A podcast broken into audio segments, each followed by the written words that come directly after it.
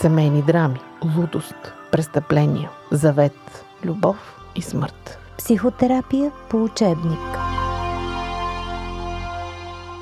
Библията наднича в душата ти. в душата ти.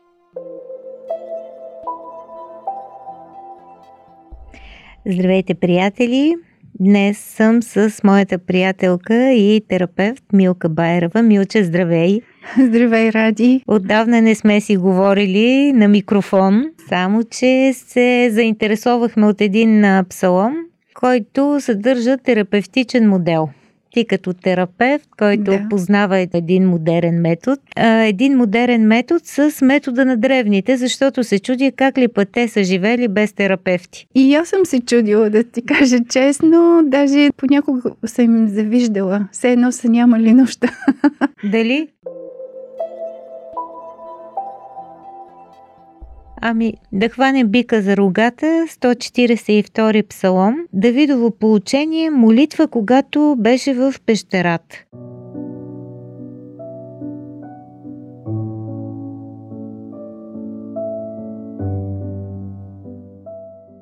С гласа си викам към Господа, с гласа си на Господа се моля. Изливам пред Него плача си, скръпта си, изявявам пред Него – когато духът ми изнемогваше в мене, тогава ти знаеше пътя ми. Приимка скроиха за мене на пътя, по който ходех. Погледни надясно и виж, че никой не иска да знае за мене. Избавление няма вече за мене. Никой не се грижи за живота му. Давид изявява скръпта си, с гласа си вика, моли се, вижда примки, не вижда избавление. Всъщност, това е състоянието, в което обикновенно човек потърсва терапевтите в сегашния mm-hmm. свят а тогава виждаме, че той се обръща към Бога. Да, може би Бог е неговият терапевт. Нещата започват с един глас, като курс по вокал. Той вика, моли се, но казва с моя собствен глас. И знаеш какво си помислих? Много често, когато ми се случи нещо от да го нарека беда, mm-hmm. аз някак си не мога да си го призная пред себе си и само си казвам, ще се стегна, ще продължа напред и сякаш а, не мога да намеря собствения си глас. Много често, примерно, съм болна, ето ти друг типичен пример, да. и съм като децата. Става много нервна и не мога да разбера, че съм болна. Ами, ние в беда обикновено сме точно незрели като деца до момента, в който всъщност започваме да търсим гласа си допреди това подменяме нещата. Всъщност, как може да разпознаем, че това, което преживяваме, е сериозно? Обикновено хората, които идват в кабинета, а са хора, които дълго време са се опитвали да се справят сами с а, преживяванията си но вече имат усещане, че не могат. А вече имат усещане, че живеят в един хаос, в който вътрешния свят страда, душата ти страда. Дори може да не можеш да се справиш с ежедневните си ангажименти. Много често се занамерява дори хигиената. Дори хигиената. Има случаи пък хората престават да се хранят добре. Mm-hmm. Други пък обратно започват да се тъпчат. Аз съм от тях. Започна ли вечер да се тъпча и си казвам какво ли пълня в момента. В каква беда съм? В каква беда съм? И дали а, мога да намеря гласа, който звучи а, истински, автентично вътре в мен, който всъщност ми казва, имаш нужда от помощ. Ситуацията на Давид според мен ти е позната, защото много често ти си правила терапия на вярващи хора и имаш опит с това. Точно. Има един момент, в който много е трудно да признаеш, че ти си вярващ и в същото време ти се случва нещо лошо. По принцип, вярващите хора идват трудно на терапия, защото в техния ум няма логика ти да вървиш по пътя на Бога и изведнъж нещата да се случват не както трябва. Даже е срамно едно такова. Ами срамно е. Всъщност... И много често си мислиш, че ти нещо си объркал, нали? Да, или пък другите. Много често невярващите са виновни за бедите на вярващите. А, да. Това също съм го чувала. да видите в същото състояние. Даже тук има нещо много интересно. Той се обръща към Бога и казва ти, знаеше пътя ми и в това време примки скроиха за мене на този път. На този същия на път. същия който... път. Да, то оттам идва парадокса. Затова много често вярващия човек не може да припознае бедата истински. Реално ти вървиш по пътя на Бога. Клишето е, че щом вървиш по този път, Всичко ще всичко е топ. да, ще бъде наред. А, всичко ще се случва, защото ти следваш а, инструкциите на Бога, обичаш Бога, с Бога си. И ситуацията е същата. Давид е помазан, Давид е избран от Бога да бъде цар, но нито е цар. Нищо от това, което нали, му е обещано и трябва да се случи, не се случва. Напротив, случва се точно обратното. Все едно Давид не върви по пътя на Бога. Постоянно излизат препятствия. И той вече в пещерата разбира, че нещо се случва с него самия. Всъщност, когато сме в пещерата, ние, образно казано, сме на тъмно и на тясно. Време е да разбереме, че може би нещо се случва с нас. Много ми хареса тази метафора на един а, твой колега, Мгм. който а, говореше за тунел на преживяването. Прекрачиш ли тунела, почва да те тегли и, Да те засмуква. и те засмуква. Ами много хубава метафора е, защото точно такова е преживяването. Обикновенно, когато си в тунела засмукан, ти някак си не виждаш нищо освен себе си. Има някакъв елемент и на егоцентризъм дори. Защото ние, когато страдаме, не страдаме сами. Нашето страдание има влияние върху близките ни, върху приятелите ни, върху семейството ни. А в тунела усещането е това измамно усещане, че си сам. Че никой не може да те разбере. Да, и че твоето преживяване е най-тежкото. Никой друг не знае как се чувстваш, не може да те разбере. А, дори съм чувала твърдения от рода, как ще разберете, е, като не сте на моето място. Да. Има известна истина в това, но усещането е, че няма кой да ти помогне. Той е тунел. Наистина Да, много но там точно. Оптиката също е друга, защото ето го и Давид. А, никой не се грижи за живота ми, на никой не му пука за мене. Мгм. избавление няма за мене и всъщност виждам някаква деформация първо на самата ситуация. Абсолютно. В тунела няма реалност. Там всичко е много стеснено, много изкривено и а, усещане за самотност и за изгубване. Какво да кажем за дискусии по Радио 316?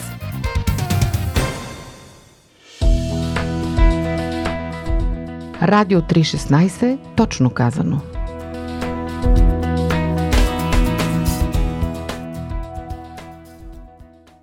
Колко често, примерно, личната беда и травма а, засяга отношенията? Това беше риторично. Не измислих най-умния въпрос. Няма нищо, сега ще се опитам аз да отговоря много умно. Ами винаги. Но ние нямаме това усещане. До такава степен сме вглъбени в преживяването си, че нямаме усещане, че може би и нараняваме другите. Ние забравяме да се вълнуваме от хората, забравяме да преживяваме живота.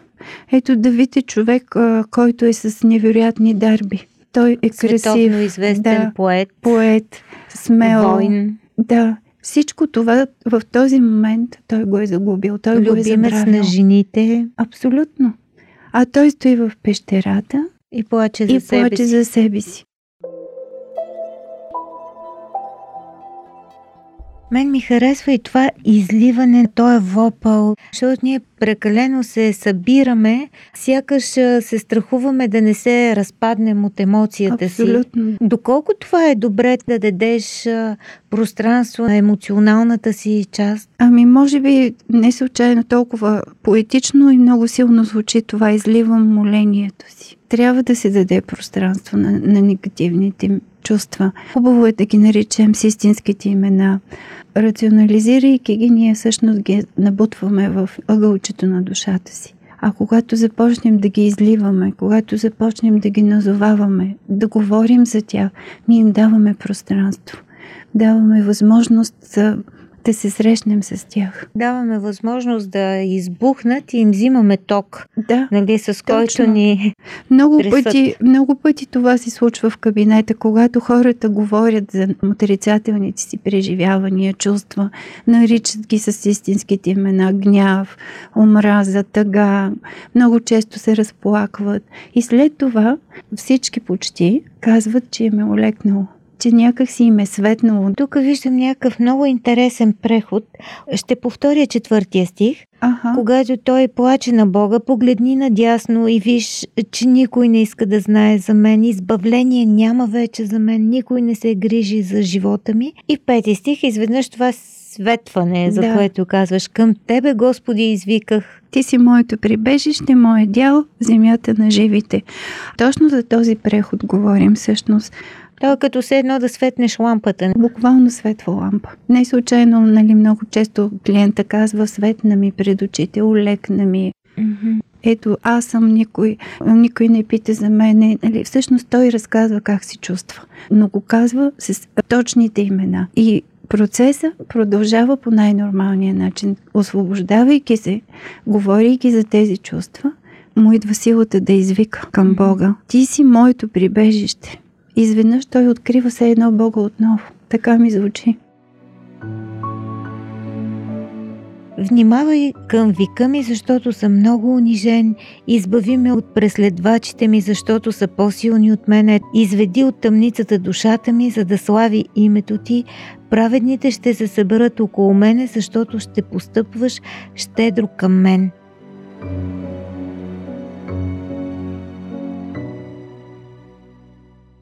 Преди да преминем към тази много интересна мотивация за излизане, когато си бил истински в тунела, само ти Това можеш е да е разкажеш кат- какво е там. Катарзиса. Да, Мгм. това е катарзиса. Мгм. След катарзиса, за- забележи ради, той знае какво иска. Ага, изведнъж Да. се разбра. Обърни внимание на вика ми, защото съм унижен. Нали, някак си започваш да усещаш, че се пренареждаш. Избави ме от преследвачите ми. Те са по-силни от мен. Нали, започва да говори конкретни неща. Това се случва много пъти в терапията. Когато... Това ли му казвате конкретна заявка? Ами да. Защото преди това има неяснота. Има хаос. Има хаос. В този момент идва конкретната заявка. И вече ние може да работим с конкретната заявка. Много е интересен този мотив на Давид.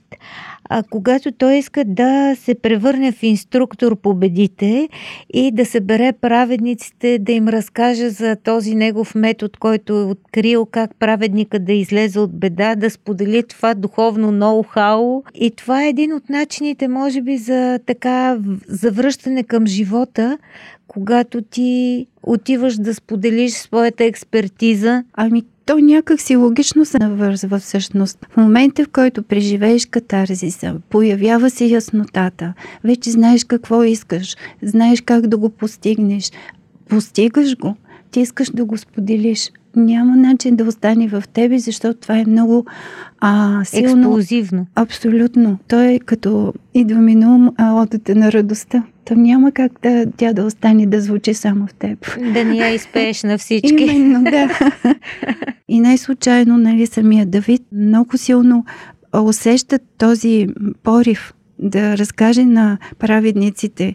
Иска Бог да ги събере около него. Терапевтична Аха. група по-скоро. И в този смисъл се сещам за зависимите, когато казват някой, който е излезнал от зависимостта, че той всъщност е най-добрият ментор, защото той има какво да сподели от личния си опит.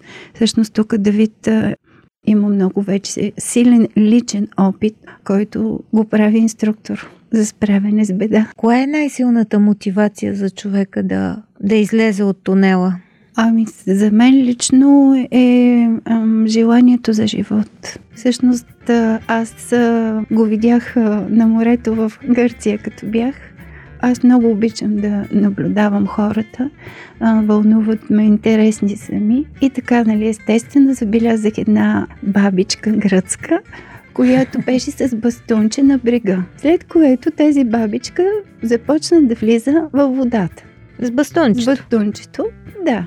Аз си казах, вероятно иска да се плацика за мъничко, но тя продължи. И влезна до, почти до гърдите, обърна бастунчето и плуваше. В този момент да усетих нейното невероятно желание за живот. Тя иска да бъде като другите, иска да плува, иска да усеща водата, слънцето, да се радва на деня.